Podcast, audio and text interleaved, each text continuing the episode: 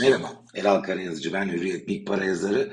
Temmuz ayının son haftası perdelerini aradı. Nasıl derseniz Asya'da ilk fiyatlamalar sakin. Çok fazla varlık fiyatlarında bir değişiklik yok. Gündemde ne var? İki büyük merkez bankasının toplantısı. Yarın başlayacak FED toplantısı ve çarşamba Türkiye saatiyle 21'de karar setini, 21.30'da da Başkan Powell'ın basın konferansını izleyeceğiz. Ne bekleniyor? 25 bas puandan faiz arttırması. Bir etkisi olur mu? Hayır, bunun bir etkisi olmayacak. Fakat neyin etkisi olacak?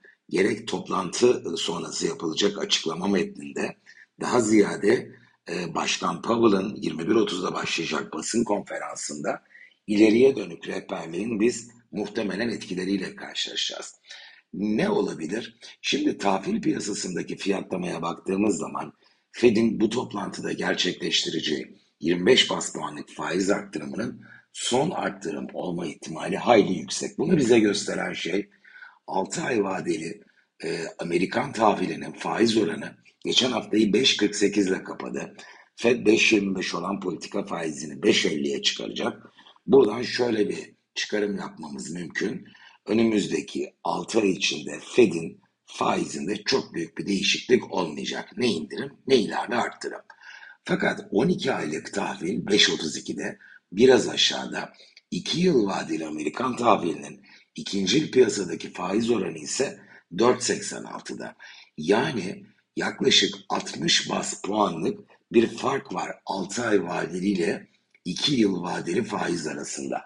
Bunun da bize anlattığı şey önümüzdeki 2 yılın ortalama FED faizinin tahvil trade edenler 60 bas puan kadar aşağıda olmasını bekliyor. Başka bir deyişle aslında Fed'in faiz indirimlerinin bir yıl kadar sonra ben bunun Haziran 2024 itibariyle başlayacağını düşünüyorum. Tahvil dünyası da Fed'in faiz indirim döngüsünün Haziran 2024'ten itibaren veya ikinci çeyreğin içinde başlayacağı görüşünde. Hangi hızla indirir? İnanın bu detay esas olan rota, esas olan e, gerçekleşecek husus. Çünkü o indirim hızını elbette veriler bağlayacak. Ama bu görünüm korunduğu takdirde ben e, önümüzdeki sonbahardan itibaren e, FED faiz indirim döngüsü yaklaşıyor fiyatlamasının piyasalarda baskın hale gelmesini e, bekliyorum. E, özet olarak yaşadığımız şey şu, 2020 Covid çok büyük bir e, du, durma noktasına geliyor dünya ekonomisi ve tabii ki Amerikan ekonomisi de. Hemen merkez bankaları bir ambulans tadında müdahale ediyorlar. Para bolluğu, faizler indiriliyor 0.25'lere. Ekonomi ayağa kalkıyor ama bunun yan etkisi 2022'de dünya genelinde enflasyonun patlaması oluyor. O yan etkiyle baş etmek için de bir buçuk yıldır merkez bankaları rekor faiz arttırımlarına imza attılar. Yanılmıyorsam son 30 yılın en yüksek bölgesine geldi Fed'in faizi. Çünkü enflasyon 80'lerden sonranın en yüksek seviyesine tırmandı. İşte bu tedavinin yan etkisi de zaten ekonomilerin bir durgunluğa girmesi oldu. İşte önümüzdeki süreç bir normalleşme süreci. Hem ekonomiler durgunluktan 2024'ün içinde çıkıp ılımlı bir tonda büyümeye dönecekler. Hem enflasyon başladı zaten düşmeye. Bu devam edecek ve normale yönelecek. Biz 6 ay sonra gerek Amerika'da gerek diğer gelişmiş ülkelerde enflasyonun normale yönelim yolculuğunun çok daha belirginleştiği bir tabloyla karşılaşmaya aday görünüyoruz. Bu Macron'un piyasa izlüşümünde önümüzdeki yaklaşık bir yıllık periyotta hem borsalarda zamana yayılarak pozitif eğilimin devam etmesi bence muhtemel. Zaten 9 aydır da yukarıya gidiyor piyasalar.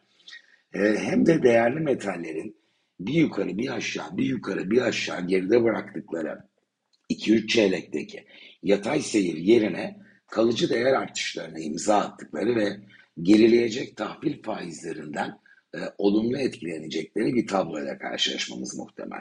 Fed'den sonra sahneyi kim alacak? E, bu hafta Perşembe günü Avrupa Merkez Bankası. E, onun global trend adına çok oyun değiştirici olması beklenmiyor. Fakat elbette Euro üzerinde etkilerini görebiliriz. Buradan Türkiye'ye dönelim. Türkiye'de de Merkez Bankası Başkanı ilk kez sahne alacak enflasyon raporunda.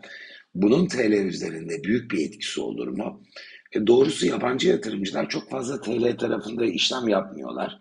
Yereller daha çok yön veriyor ve Türkiye'nin cari dengede olduğu bir e, parkurda olduğumuz için yaz dönemi turizm devrede çok oyun değiştirici olacağını zannetmiyorum ama ilgiyle elbette takip edilecek bu da.